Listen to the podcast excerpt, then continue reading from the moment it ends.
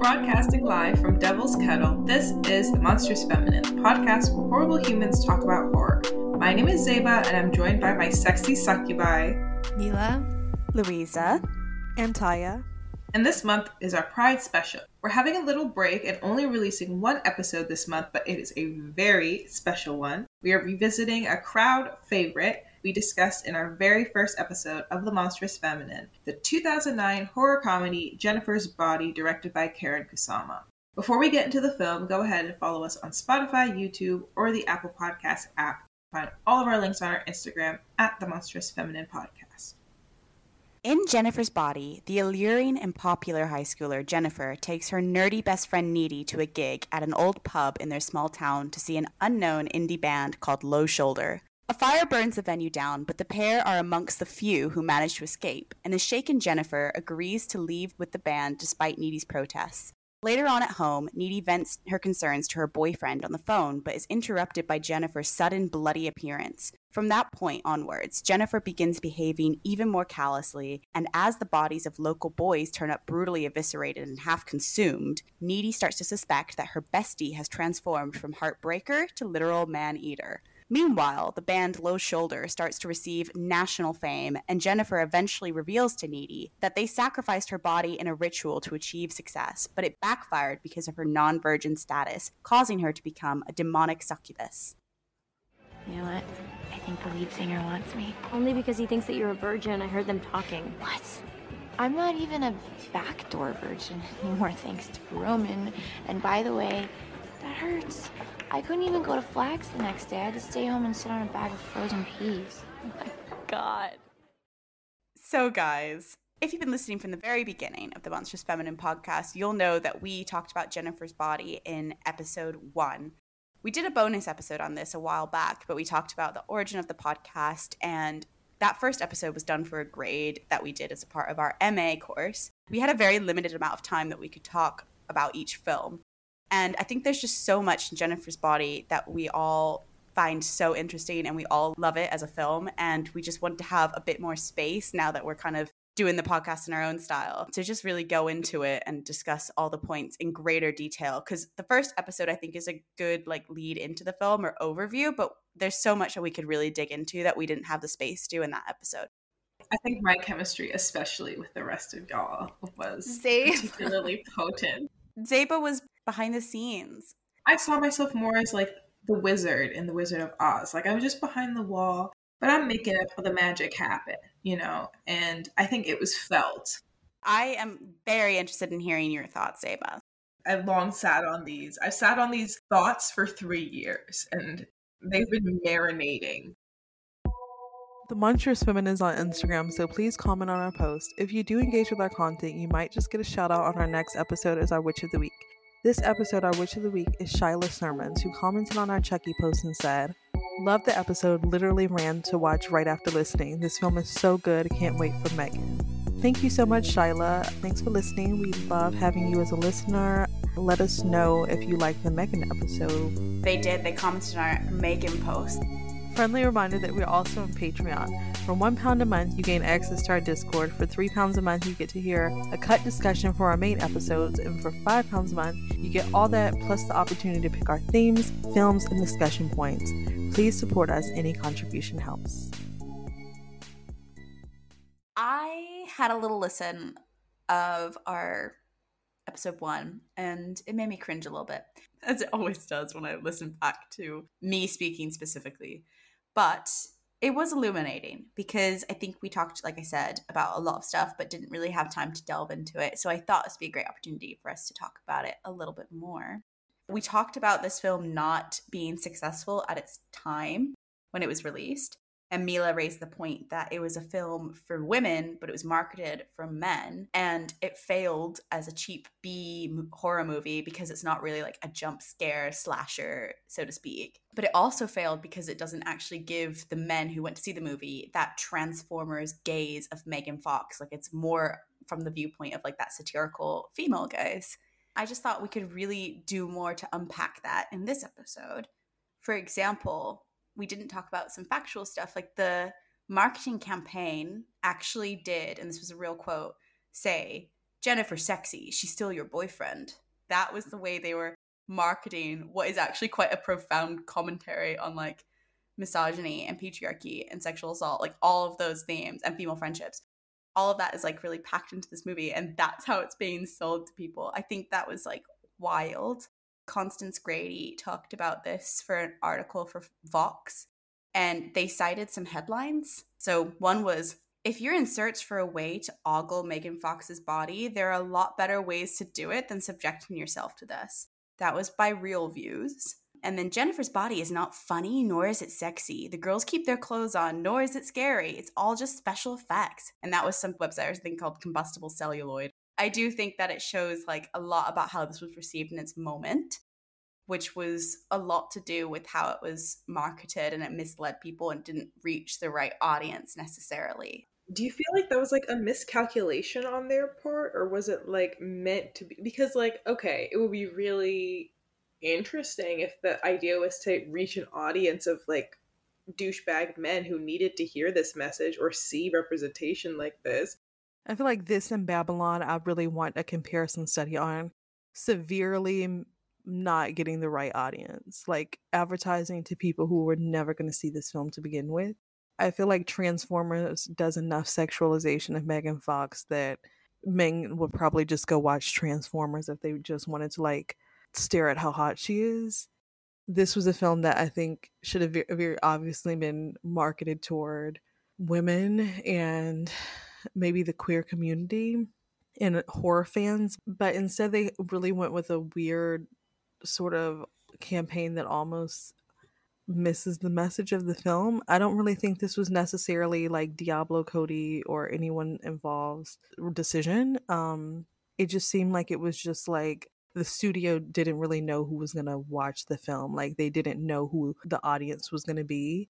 And I think it found a home later on as like a cult classic because I think there were also a lot of people who resonated with Megan Fox's struggle of being sexualized in the industry. And at the time, I don't think that was a message or like a conversation that a lot of people were having, particularly not young women. It was just kind of something that you were just kind of taught to accept or almost seek out especially when you go back and look at early 2000s rom-coms or movies in general it's very much the like not like other girls you should hate the girl who's like ostentatiously hot and flirty with men like that's your enemy even like the pop songs from then not to come for Taylor Swift, but like in You Belong With Me, like the she wears short skirts, I wear t-shirts. There was all this comparison between people who were considered more traditionally attractive or sexy and more forward um, and then being more like passive, like needy, and wearing Converse, which are not any determinant of your hotness or whatever. I'm not like other girls' signature shoe was Converse, and so I think there was like this underlying misogyny even with within amongst other women of thinking women who were like overtly hot, like Megan Fox, were the enemy. And I feel like to this day that kind of still exists. And I feel like this movie really heavily marketed into like Chip is the exception out of all of the guys because he doesn't actually like think that Jennifer's hotter than Needy, and that's why he was somewhat spared. Yeah, I don't. We didn't talk about that in episode one, and it was something I I literally wrote it down in my notes app of like I want to go point by point about this asshole because we did not have time to lay into him in F1, but we need to. Also, I really think the band name Low Shoulder is a terrible band name.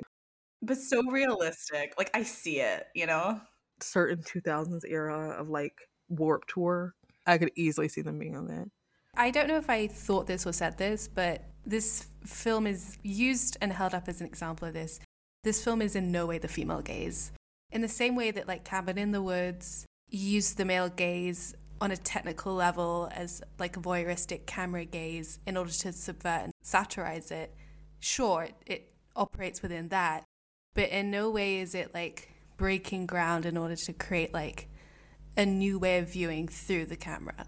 It's not doing that. I think what people misunderstand with the female gaze is that it's not simply female narratives being prioritized, made significant, and giving depth and pay more attention to. It's like a film theory that's at its like core very very technical. And to be fair, I'm not like against people taking certain theoretical terms and kind of molding them when applied to like a broader context because that's like how human beings work. But I don't think this film is as groundbreaking from like a feminist uh, perspective.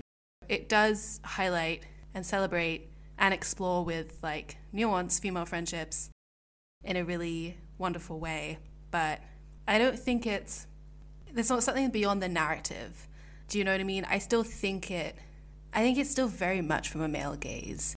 It's trying to like draw attention to it and satirize it. But I personally don't think that counts as something like moving away from the male gaze towards a female gaze. What I was going to say is I think with this movie what makes this movie interesting is it kind of shows the relationship between envy and desire is very similar.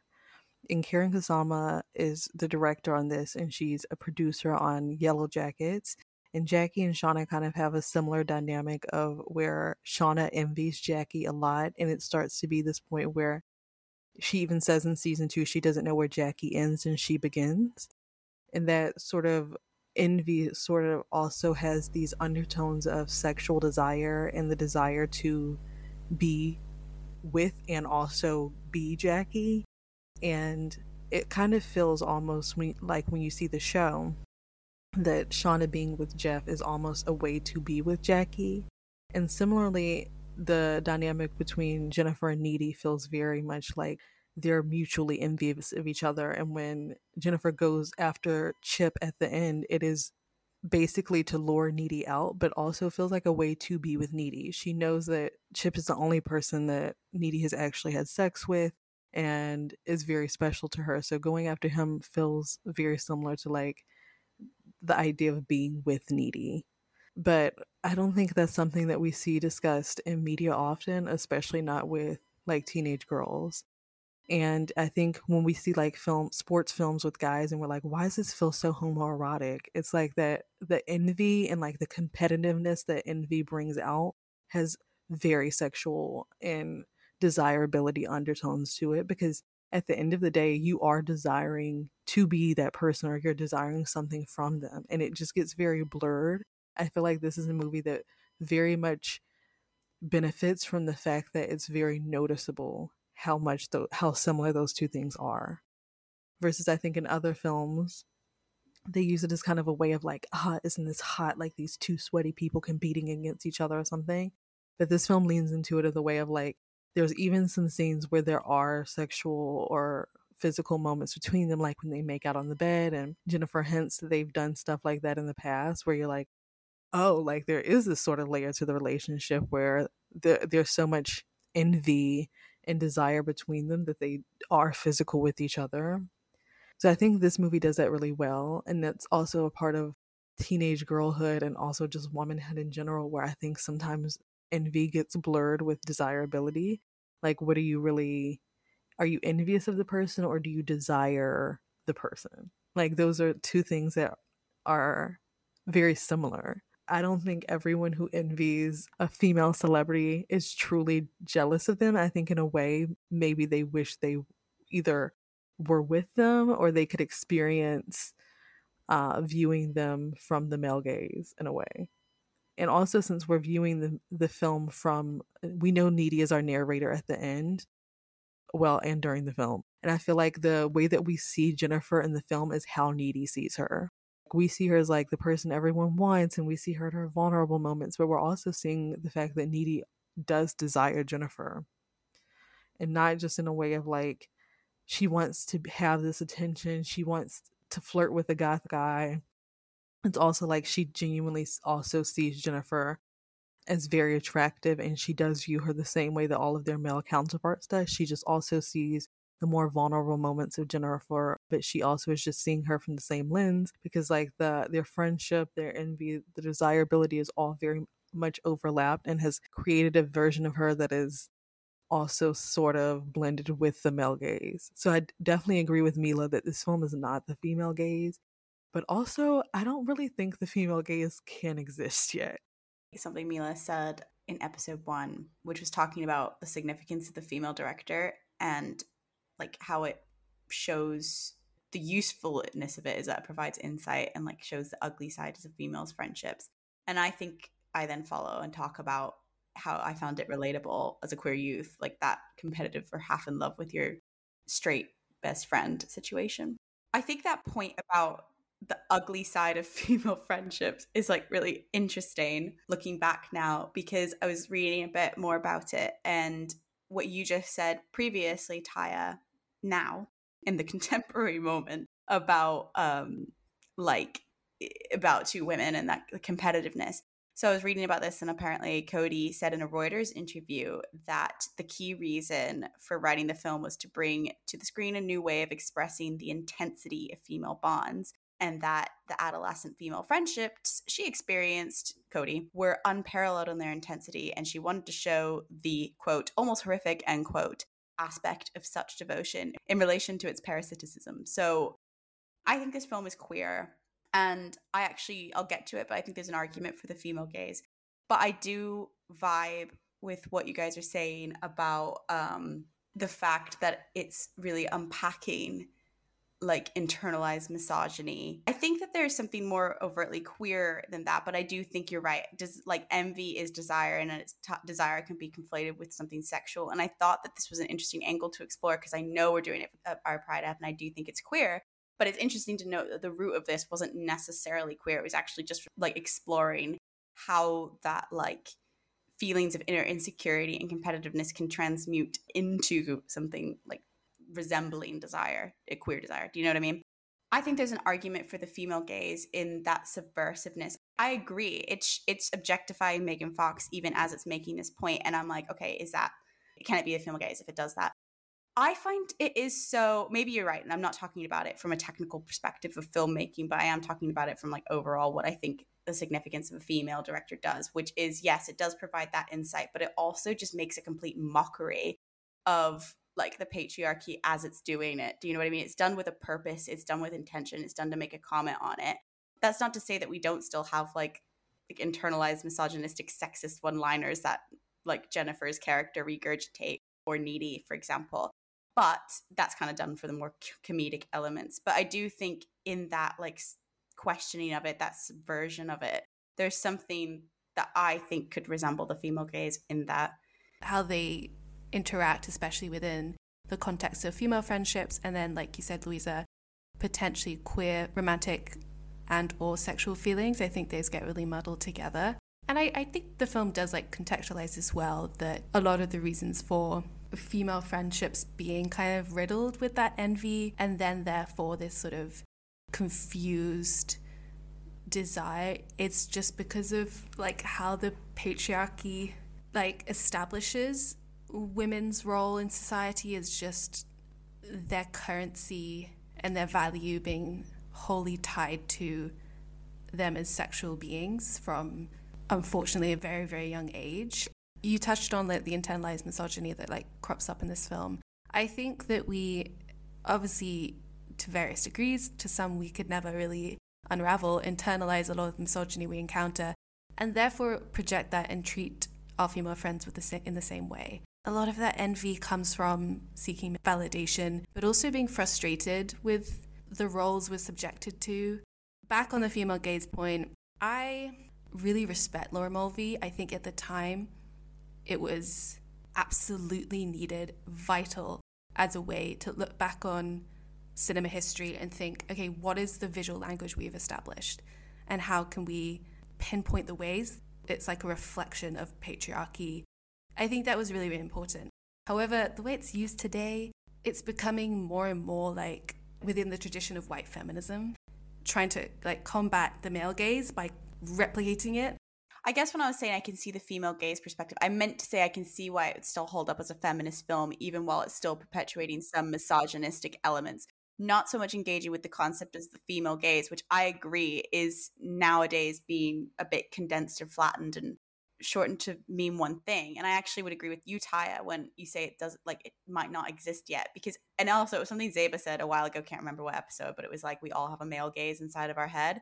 I think that's what's interesting about this film. It's not to say that it doesn't it avoids any potholes of misogyny. I think it it absolutely ho- upholds them in many ways, but it also makes a mockery of them, and that's what I think is subversive and interesting about this film.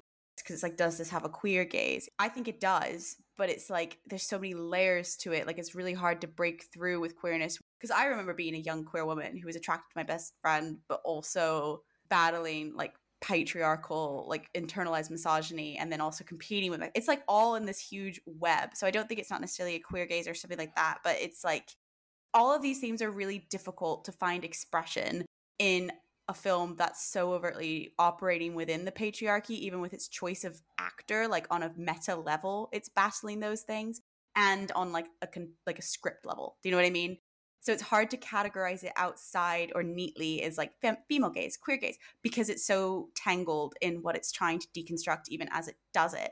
But I do think it's feminist and queer.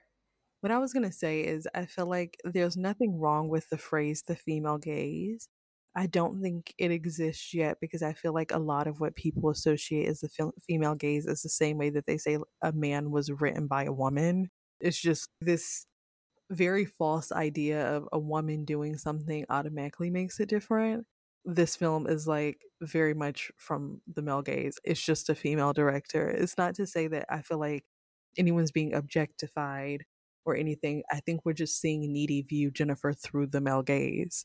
Like when people are like, Little Women from Greta Gerwig is Little Women from a female gaze. I'm like, it's the same movie. It's the same movie, y'all. The only thing is like Greta Gerwig's version gave Amy more depth and like more sympathy. And you see that uh, film or TV show, I think people kind of get it mixed up in their head that in itself is a gaze. And I'm like, that's just a perspective. There's just another layer to a show. Like a project can be feminist and not necessarily be from the female gaze because I think we don't have enough of a framework of what defines the female gaze. I just don't think that it's really been talked about, whereas we have many texts and hundreds of years of film that we can say is this is the male gaze. I don't think it needs to be put as like a direct comparison to the male gaze. I feel like it's something entirely different. When I think about this film, and one of the things that make it very much feminist to me is that Needy and Jennifer are able to have like uh the desirability and envy between them is still hot. It's sexy because there's not a power dynamic at play. And I think that's part of the reason why some of the best enemies to lovers stories that we know are all queer stories. It doesn't feel like someone's being explicitly manipulated into a relationship when they're on an equal playing ground. Is entirely different than when it's enemies to lovers and it's a heterosexual man and a girl who he's very mean to. Like that just feels so weird. But you know when it's like when it's two girls who are mean to each other or it's two guys like it's entirely different and it feels different and like you can feel the sexual tension between it and it's like oh like this is this is entirely different and that's why the dynamics between jennifer and needy is interesting because it's not like jennifer even though she's popular and she has all these people who want her is necessarily in a position of power over needy like they're very much equals and jennifer never says or does anything eh, too needy to make her feel like she's less than her, besides the nickname needy. But that's more of like a behavior that she exhibits than something explicitly saying, like, I think you're ugly and you're beneath me. It very much feels like they see each other as wanting something that the other has, but in a way of not seeing necessarily the other person is better than them, just something that they want. And that's something that may would have made this as a situation of like, even if Jennifer literally had a nerdy guy best friend, that would immediately make this so much more uncomfortable. And I do think youth relationships and friendships are very intense, even when they are like a guy and a girl. Like the friendships that I had with my guy friends when I was younger were far more intense than the ones that I have now, just because I don't have the same sort of like conversations with my guy friends that I would have when I was like 13 or something. I just, have certain things that I talk about like with my female friends or like with my queer friends that I would just not have with like a, a straight guy that I'm friends with. But I think when you're younger, those boundaries exist less. Like there's girl talk or whatever, quote unquote, but I think those boundaries exist less and create a lot more Like you have crushes on your friends a lot more often when you're growing up. But if this would have been a situation where Needy was Chip and Jennifer was still Jennifer, this would have felt really icky. But even if you switch it to Needy and Jennifer being two different, like two guys, that still is there. Like there's something about the equality between them that makes the connection attractive. And when you flip it the other way, you get like 50 shades of gray. Connecting what you and Louisa were talking about, I guess like the queer gaze to me is also infiltrated by the male gaze for all types of queerness, right? Like, I think this is more a movie about desirability and jealousy than it is about like what is feminist or what is like, yeah, where teen like teenage girlhood is wrapped up in all of this because like Needy has learned what is attractive also by what all of society tells you is attractive, which is through the male gaze, right? Like she's attracted to Megan Fox in the same way all the other characters are attracted to her. All the teenage boys are attracted to her. She's dressing in a way that is like meant to like indicate to you visually, I am hot, I am sexy, I am attractive. And so her friend who spends a lot of time with her develops an attraction for her.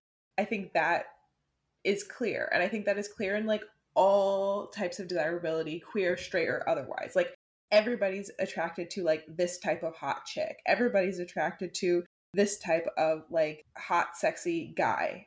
The era will dictate what that hot, sexy person looks like, but it's all generally the same. Even through the uh, what people would call like a gold star queer lens, there's certain types of non-binary people who are considered attractive. Certain types of lipstick lesbians are considered attractive. Certain types of studs or masc folks who are considered attractive.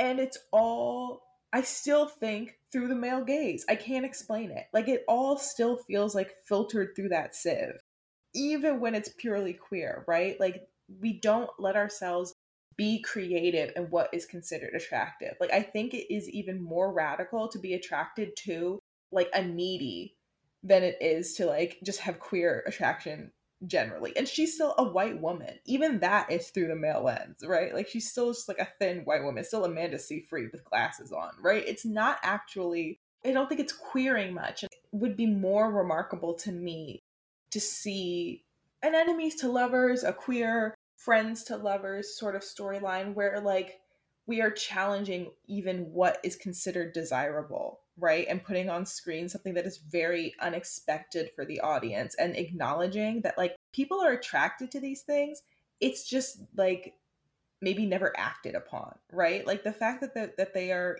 even allowed to express their attraction to each other i feel is still predetermined by the fact that they are both like conventionally attractive white women right? Like that it's still hot to see on screen is determined by them holding those identities, right? That we even get like a slow makeout scene with them on the bed in a mainstream movie is still the male gaze, right? It's still determined by like what is pleasant for like mainstream audiences to consume. And I I don't know. I would I would this is 2009. I still think we're trapped in that a little bit, right? Like even in feminist movies made by women, queer movies made by queer people, etc., etc., etc., I still think we have like archetypes of desirability and what we are allowed to desire and express desire for publicly, whether that be in a movie theater or like on social media talking about it. It's really, really not that radical to be like, I thought Megan Fox was hot in this movie. Yeah, no shit.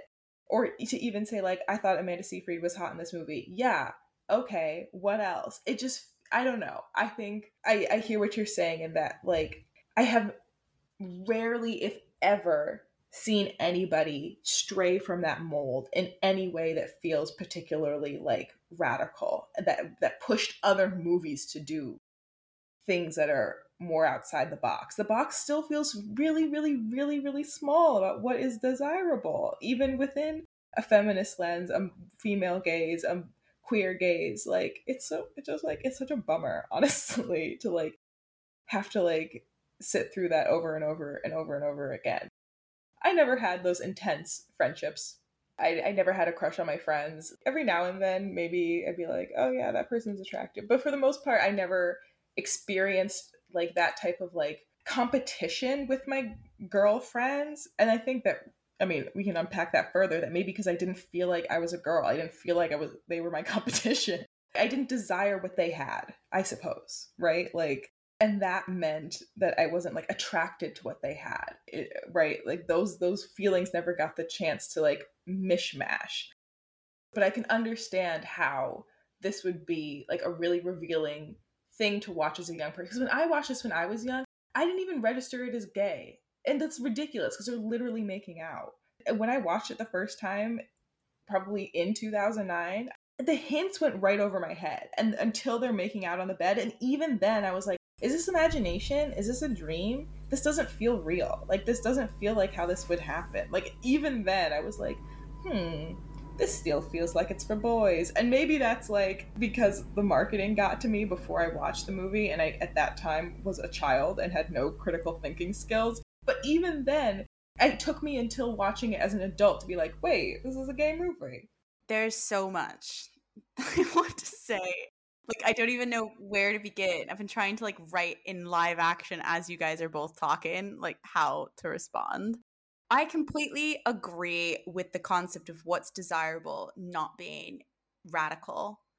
And I'm kind and I kind of agree with what's emerging in that like do we have a queer female gaze in like a in like a structural way that we can easily point to? Because it's hard when what we're commenting on isn't isn't interrogating much as you said Mila like so how useful is the female gaze when it's perpetuating gender binaries like as a queer audience? Like that's also not exactly the most helpful as like a critical tool to like analyze these and as you're pointing out as well uh zeba about like the fact that they're both still white women who fall into like convention like it is still amanda seyfried with with glasses on.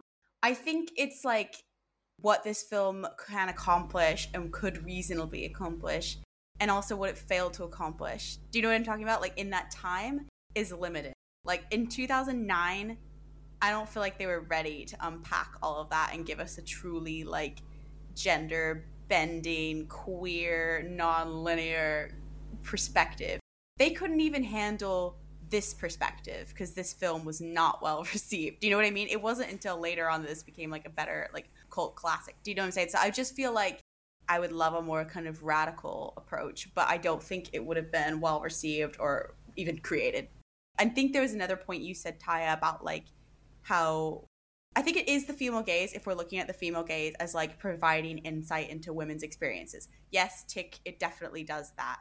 Needy is able to see through Jennifer's performance of sexuality in order to see her vulnerability. And I think one of those heartbreaking points of this film is when she's like looking into the van and knows what's about to happen and it's it's all like, you know, I think Needy's the only one who can see the humanity beneath like the sexual like creation that Jennifer is enacting because of her own insecurity and internalized misogyny. Do you know what I'm saying? So I think like that is radical and was radical for the time and they couldn't even handle it then as a mainstream let alone like even deeper conversations that we would want to be having if it's not a queer gaze i do think there are some elements the queer experience at least i found relatable i do think maybe it has a lot of added meaning based on what it has meant for the community to embrace it as a cult classic over time. I think we've had a lot more conversations about the experience specifically of being a teenage girl and how, how objectified you are. Like at that point, I remember when I was like 13 and I had seen like Mean Girls and all these films, and I could not wait to wear tank tops and mini skirts. Like that was like what I thought high school was about. I was like, it's about wearing tank tops and jean mini skirts and I wore a tank top and a mini skirt literally like one time to Walmart over the summer. And there were so many adult men staring at me that I immediately was like, you know, I think I'd rather wear a jacket every day. I feel like that's when you start having your first experience of realizing what the male gaze is because you're not quite used to your own body and it's still changing in so many ways that it's kind of hard to feel comfortable with it. And in this film, I feel like Jennifer's transitions between when she's ate and when she's not ate, and just um, even the way that she dresses when she's eaten something versus when she hasn't, kind of is the same way that you kind of feel when you're going through puberty. Your body is changing so much. One day you wake up looking on top of the world. I still do this. Like when I'm ovulating, I look fantastic. and then when like on my period, I look terrible. Ovulated need rough sex. when he calls her fertile myrtle. I love that. 10 out of 10. I think Diablo Cody does comedy like teenage dialogue in like the best way. So much better than Sam Levinson. wow, any excuse to drag that man and you'll dig. Back to what I was saying, um, there's just this very relatable experience to how she changes the way she dresses and the way she acts when she's eaten versus when she hasn't eaten, or even like the way that she is when she first gets to the van and she realizes something is wrong. Like there is sort of i mean sometimes even an empowering feeling when you're flirting with someone who is older than you when you're a teenage girl i'm, I'm gonna be honest i remember when i first got to college and i was 18 and like i would have conversations with guys who were older than me whether it be like they were senior in college or like they were grad student or something and i was so flattered by the attention until i realized where it was going and then suddenly like i was a child again and afraid and i think the way that Jennifer is in this movie is quite relatable. Like, yes, she has, we have this connotation, or she actually says that she isn't a virgin and she's slept with all these guys or whatever. But she's still very afraid of getting into a van with a bunch of grown men like any teenage girl would. And she still is uncomfortable with her body at parts and she's not quite doesn't quite know what to do with the amount of objectification that she has received from her peers and even to some extent needy like i don't think she realizes the extent that needy views her almost as like an opponent but also as someone who she desires sex from like that i don't think even jennifer has come to terms with that so i think when i watched this when i was older i realized that jennifer is the villain in a way when she is killing people but she's also the victim of the story um, because all of these people were in a way just wanting something from her. And I think I mentioned it in the first version that we did of this how men will sacrifice women or women's innocence for their own success. And Jennifer very much feels like a mirror of what Megan Fox went through in this industry. She's someone who has always been viewed as attractive, even when she was in like Confessions of a Teenage Drama Queen. She was kind of typecasted as being the hot girl in the film who was like, maybe she's a mean girl, she's got an attitude, she's sassy, she's hot, and that was who she was assigned in Hollywood. And she ended up in all these roles where she was very much objectified, the wind blowing her hair like a tank top that shows her cleavage. And in this film, Jennifer is kind of going through the same thing, but she's also like Megan is both using her attractiveness for her own benefit, but also afraid of what it gets her in the world and not always comfortable in the positions that she ends up in, with and in because of how she looks and how people perceive her. And that's something that I think you're just not able to grapple with when you're that young.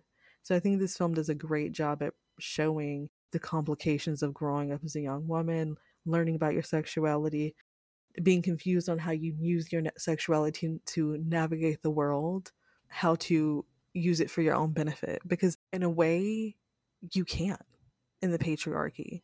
Like you're always in this position where the person who is in control, even when you think it's you, is really just some dude.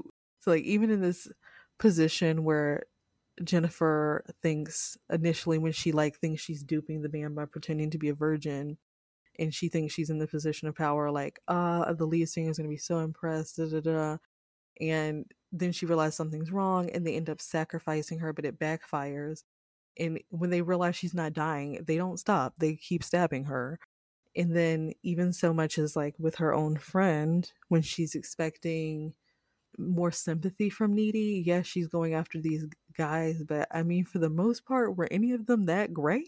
not, I'm not saying they needed to die, but like, were they really that great of people? Maybe the goth dude, but also like, we get the idea that Needy had some sort of a crush on him, even though she did have a boyfriend, and that they had been like fostering some sort of bond. But the second Jennifer looked at him, Needy did not exist to him anymore.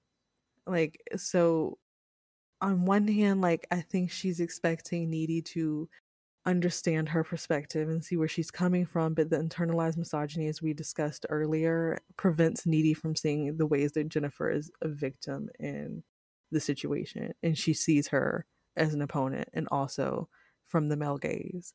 In this movie, I think it has so many queer undertones, but it also just really unpacks the way that I think women with a lot of internalized misogyny which I think we all have some internalized misogyny. It's just a blind spot that happens. But I think women with a lot of internalized misogyny are incapable of seeing women who are conventionally attractive or who receive a lot of male attention as the victims that they often are. We have seen this with a countless amount of TikTok hate campaigns against random women on the internet for literally nothing at all. Or how quickly people will get on a male celebrity side because they liked him in one movie or think he's cute and they're like there's no way this cute man could be a danger to me like there's very much something at play here that I think is quite interesting because I think even now you still have a lot of people who don't understand how fucked up Megan Fox's career is. Like the way that she was blacklisted for speaking out about being sexualized and how much this movie is kind of a satire on that. And also the way that her career was completely derailed by a bunch of men because she didn't want to be with them. Going back to the female gaze, the sort of, I guess, like conceptual difference between a perspective and a gaze, it feels to me like, in the same way with like representation politics, the importance placed solely on one aspect of progress in air bunnies, whatever like that entails, that doesn't challenge the system that it's working within. So I think that just focusing like on narrative and like leaving behind the visual aspects of a film means that like the male gaze that patriarchal structure of viewing the world is kept as this kind of like skeleton that lives on. It feels to me like women working so hard to get in the workplace so that they can contribute to the capitalist system without challenging that very system. There's many other examples. But I definitely agree overall that this film has like I think it had a feminist intention and for its time definitely like met some of those goals. Like you said, Zeba, about how when they were making out, you didn't even sort of clock that it would could be queer or gay because I think, especially during that time, it was just so common to see chicks making out in films with no, like, honestly, no queer subtext. It felt so aggressively straight and so within the male gaze that, like, who would even think? And I think that does inform a lot of the way girls feel about themselves, about desire, about how they express sexual desire towards another person. I think it's the reason a lot of bi women don't really realize they're bi because I think that male gaze directed towards other women, the objectification that's sort of built into pretty much like every media form. And obviously, this is taught, but it feels natural. I think it feels indistinguishable from sexual attraction. So you're like, I have sexual feelings for that woman, but so does everyone. And in everything I watch and everything I consume, just so does everything it's difficult to like maybe come to terms with how much of like who you are and what you feel towards people might be like influenced by a very misogynistic culture and homophobic culture. But I also think like not to worry too much. I know that's really easy to say, but I think making this sort of like academic or philosophical exercise of like trying to nitpick and intellectualize everything you feel towards other human beings is probably not going to help you trying to fit everything we experience into little boxes can be very very stressful in so many ways maybe this film was even more confusing to watch than enlightening as a young person I, I think like ty said like watching it when you're older is really different i just wanted to talk about a a bit about intention. I don't know Diablo Cody's sexuality. I do know in an After Ellen interview, she said this, and I quote Obviously, we knew people were going to totally sensationalize it, the kiss scene. They're beautiful girls. The scene is hot. I'm not afraid to say that. There is sexual energy between the girls, which is kind of authentic because I know when I was a teenage girl, the friendships that I had with the other girls were almost romantic. They were so intense. I wanted to sleep at my friend's house every night. I wanted to wear her clothes. We would talk on the phone until our ears ached. I wanted to capture that heightened feeling you get as an adolescent that you don't really feel as a grown up. You like your friends when you're a grown up, but you don't need to sleep in the same bed with them and talk to them on the phone until 5 a.m. every night. It's kind of what you were saying earlier, Tyia, about like female friendships and like wanting to be them and, and like that blurs the line of desirability. I do think it's not necessarily as queer in its intention as the community might have received the film to be. In this way it more does seem to be about kind of what you were touching on Ty about like that codependency as well at that age. Like you're so insecure you're looking for external factors to define you and that might be your your kind of best friend and that might project or turn into sexuality that's still queer like you know what i mean? Like whatever like label identity like that's still sort of a queer experience. But whether or not it's overtly queer or gay in its intention yeah i'm not sure. I didn't watch this at the time when i was a queer youth but I do watch it now, and I think I'm going to offer somewhat of a defense of it in the sense that I I agree that it is presenting queerness as through like a misogynistic lens, but I find it so intensely relatable watching it now as like an adult queer adult because it's almost through that like misogyny that like allows you the freedom to explore it. I know that sounds really paradoxical, but it's giving you a problematic framework that you know is problematic, but that means that I can watch it and not feel like guilt or shame. Like if I had put on Blue is the Warmest Color, I mean, that is still has its own male gaze, but that's like an overtly lesbian film. Do you know what I'm talking about? Like I cannot put on that film for any other reason other than like wanting to see lesbians. Whereas like this film could like fly under the radar because at its core it's about like you know god my best friend's such a bitch you know like it has that misogynistic sheen which protects it and allows it to be almost viewed and consumed without guilt it does offer somewhat of that like safety in the fact that this queer subtext is in fact that it is more of a subtext you know what i mean but yeah i do find that there is something quite relatable about that experience because even though it's not queer as zeba said like it's not it's not a radical queer lens, it's not queering cinema, but it does encapsulate elements of the queer experience filtered through the supernatural as well, and it's very camp and stuff. Maybe I'm just speaking to why like a modern queer audience kind of loves this film. Megan is serving and she's a little cunty and she has like those zesty one liners as like, you know, my favorite one being when she's like, Do you get all your murder weapons from Home Depot? And says, God, you're so butch.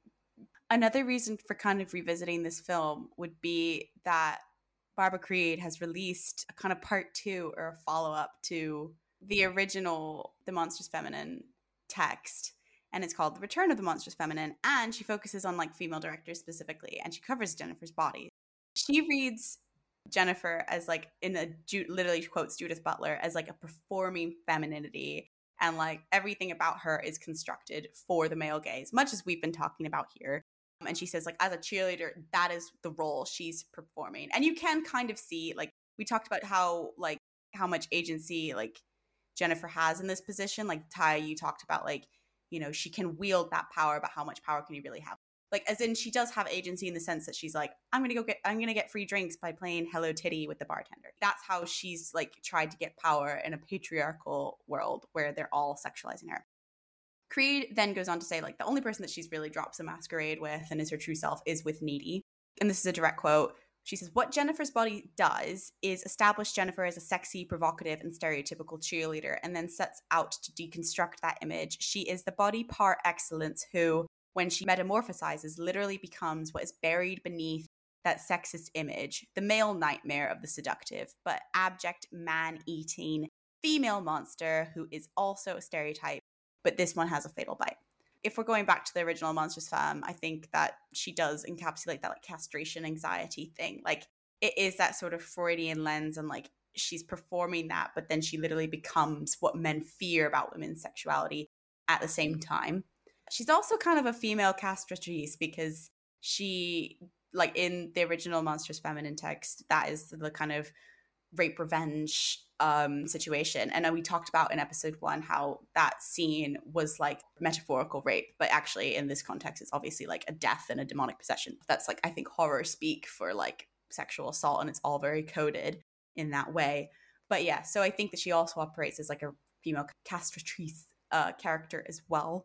It's a different perspective of the monstrous feminine because she's talking about the monstrous feminine, like in her demonic possession, liberates her and her queerness do you know what I mean? Because she does point out that it's only when she's a demon that she's allowed to like, or she makes out with Needy, and that's like when it becomes, it moves from just dialogue about being queer and hints to like overtly making out. Creed goes on to talk about how, um, like when she's she's that sort of possessed character, she's no longer necessarily performing like she's no longer doing it for male validation. It's no longer she's now taking ownership of the body that was taken from her I mean, she's still seducing men, but it's like, you know, she's reclaiming that agency through that kind of rape revenge tale.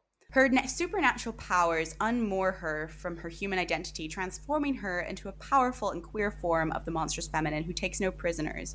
By drawing on the conventions of the supernatural and the politics of feminine performativity, these films or she's talking about several films, but Jennifer's Body is free to play with all kinds of imaginary possibilities in relation to a queer identity, defiance, and desire. Queerness is open, flexible, and supernatural, inviting the spectator to imagine the impossible and embrace the possible.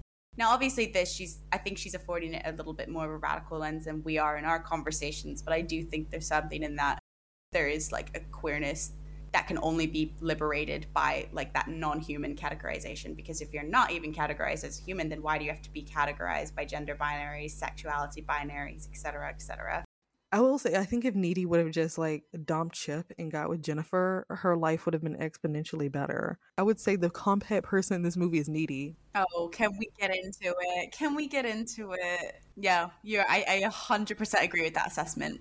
Needy is needing of men's attention and validation because she feels ugly and she doesn't. And also, like, Jennifer makes her feel ugly. Like, she has to tell her to dress cute to go places. I'm sure that doesn't feel good to have your friend be like, remember to dress cute. I'd be like, girl, please.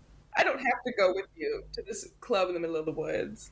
But Needy to me is the character that reads as comphet, and I never really see people actually say that. Like I always see people say Jennifer feels comphet, and I guess because she's killing men. But I'm like Needy and her losing her virginity to Chip, it did not seem like she was having a good time. And when she starts realizing that Jennifer is killing the guy, I felt like it was more so because she was started imagining Jennifer, and then like then felt that connection. Like the connection is through like the sexual desire. I've seen this movie many times. This is probably like third or fourth time watching it. I don't know why I never fixated on Chip until now. So the scene that gets me obviously is when she's getting ready to go to the club in the woods and he's like, "Oh, she's like wearing like a crop top or something." He's like, "Oh, I can see your whole uterus" or some shit like that. And he's like, "I don't want other guys thinking that I don't even know what the comment was. It was basically just like him being controlling and telling her what he would rather she not wear and then needy being like but jennifer likes when i dress this way which is a whole other thing that we can unpack. But like i was talking to my friend watching it i was like what the hell? Like i would never let a man say that teenager or otherwise. I i cannot fathom somebody that i'm in a relationship with feeling comfortable enough to like make an asshole comment like that and my friend was like, no, I think a lot of girls would put up with that. I think that like that's very mm-hmm. typical and like people don't talk about that when they're like talking about their relationships to their friends. Like it's embarrassing to say that like, oh, my boyfriend doesn't like the way that I dress or like is controlling or like says mean things or like is a bully or like whatever. And I think that is the like true epitome of suffering under heteronormativity is that like she puts up with so much shit just to feel wanted and I was like, I was sitting there being like, no, surely this is not what women put up with in their relationships. Like when you feel like you have no other options or you feel like you're not desirable or you are worried about like your place in like the social hierarchy of things in the way that Needy might be being friends with Jennifer or being attracted to Jennifer.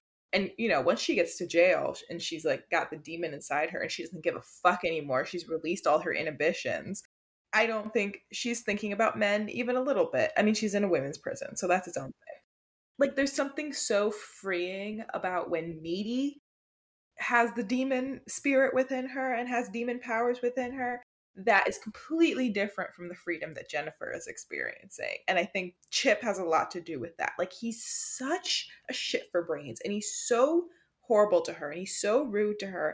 And at no point does she question being with him. She loves him till the end, till he dies. She's like, oh, Chip, I'm so sad that you've been penetrated by her big, big dick, which I think we did perhaps discuss in the first one. It's super, you know, that scene is what it is. It's very mon femme of her to like literally peg Needy's boyfriend. Um, I think it's hilar and representative of a lot.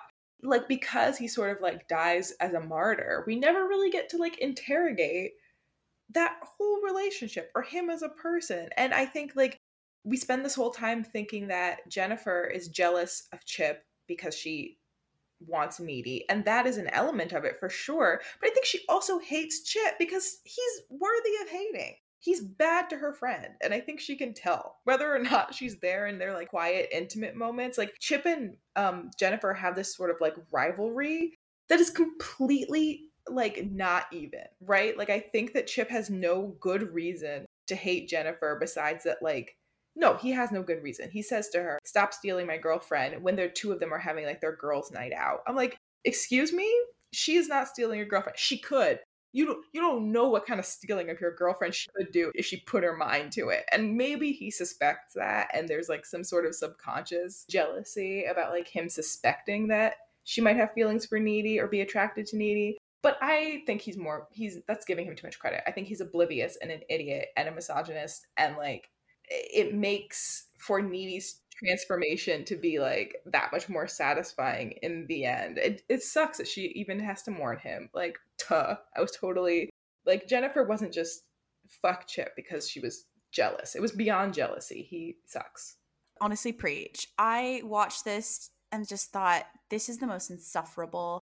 I was triggered, basically. I was like, this is mm. like every terrible man I've had to encounter in my life. I don't think the film was like radical in that it was trying to necessarily show this. If anything, like you said, Chip dies a martyr. But I do think as a byproduct of what this film does, it does really show an accurate depiction of toxic masculinity, even in its more subtle forms, even your like even in your boyfriend. Like I'm not talking about the high school jock who we all know is a misogynist in every coming of age movie ever. I'm talking about it as it presents in your own boyfriend. And I think this film shows that so well, even if it's not trying to take that particular point down. Maybe it was. I would love to have a conversation again with Diablo Cody and talk about intent with this as well. Because everything about him, like, first of all, he's interested in sex, like, from the get go. In the very like start of the movie, he's like un- you see a scene of him undoing his belt buckle when they're making out. Not trying to say like obviously that is how you initiate contact, but it felt very much like he's instigate he wants sex. He makes a comment about like buying condoms ahead of time and he's like not that i thought that like not to presume anything. And she's like oh yeah of course. He bought condoms again and he like it's like all throughout the movie there's like ways that he's like not even so subtly pressuring her into sex. Again like he said the comment about stop kidnapping my gf when they're just hanging out like he's so insecure he's also insecure when she has another guy friend he gets like jealous he makes snide comments about it throughout the film it's like such small dick energy like come on why are you so threatened by literally everyone that ever talks to your girlfriend? He insists that Needy and Jennifer, he says, you have nothing in common. They're friends. Like, and then Needy said, Needy even says something like, yeah, we have loads in common. And then, like, it's like, I don't really think how, like, see how you could, like, see those two friends and be like, they have nothing in common. They clearly share, like, first of all, they like each other, they're in love. But that was so belittling of like their bond for him to say that. Like he just sees Jennifer as like this like vapid toxic bitch because he's viewing her through a misogynistic lens. Like he has no ability to see the depth women at all. When they're having sex and she like starts crying because she's having and screaming because she's having visions of Jennifer killing somebody.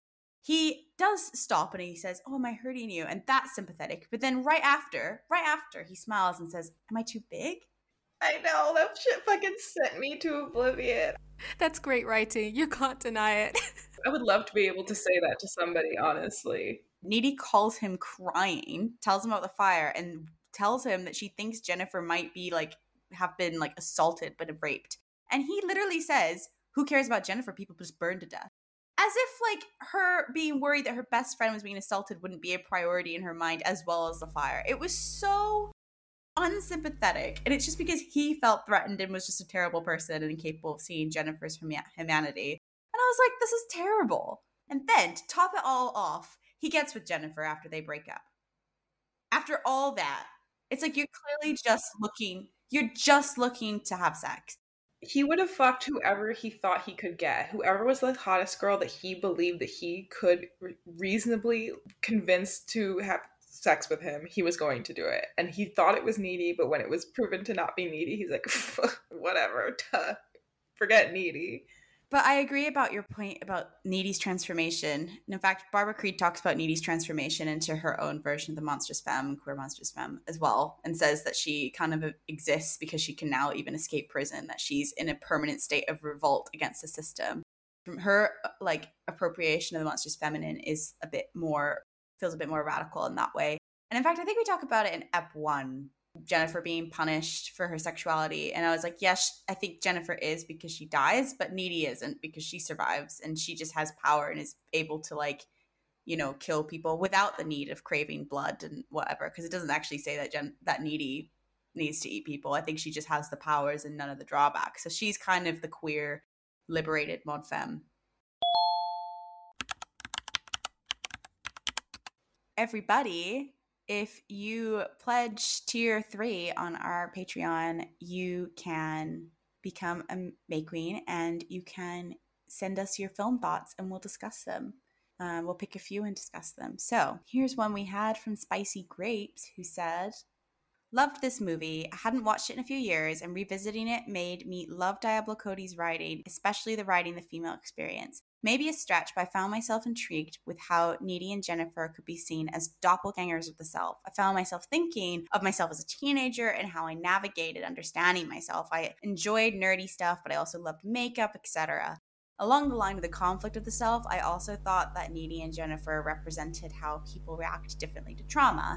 That some of us may visibly show distress, whilst others may hide it and appear to others as horrible, but realistically, they are just processing their trauma.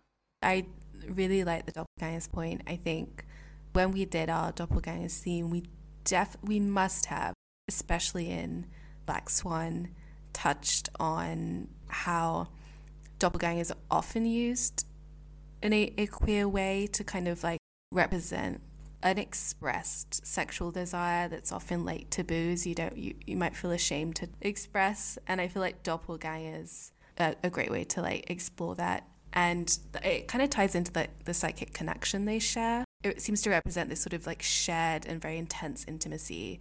I haven't really thought about the trauma point. I think it's something quite easy to brush over as a film that is very fun and campy.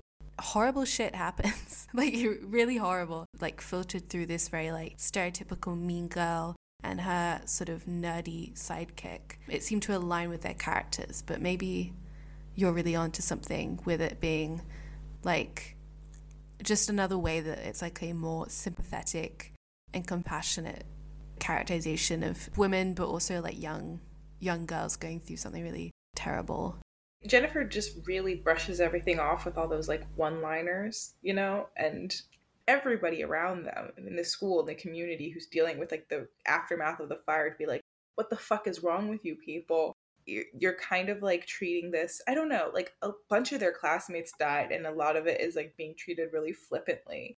And i think jennifer most of all is even making comments in class i think where she's like oh so and so died haha. Like she i don't know like we're meant to believe that this is like the demon speaking through her and that's why she's like unable to like process the events that have happened or like empathize with anything that's going on or even like deal with her own experiences. And then needy once she has i'll call it it's like she has the demon in her she isn't like flippant or funny or like dismissive but she is she does have that like no more fucks to give kind of attitude and that's when she turns on her you know rape revenge fantasy type of like thing that happens in the credits right like she has different motivation i mean it continues the story obviously but like her and Jennifer end up in the exact same position, killing men because of the hatred they have for men because of the things that they've experienced. And like Needy's doing it on Jennifer's behalf or like to avenge her death or what they did to her. But it's yeah, it's kind of like the exact same thing that like both of them reach this point of no return where they're like, you know, I just I'm just gonna take care of business and fuck feelings, and they've never served me, which is like very like maybe girl bossy and good for you, and that that maybe it falls into that camp, but I think it's fun.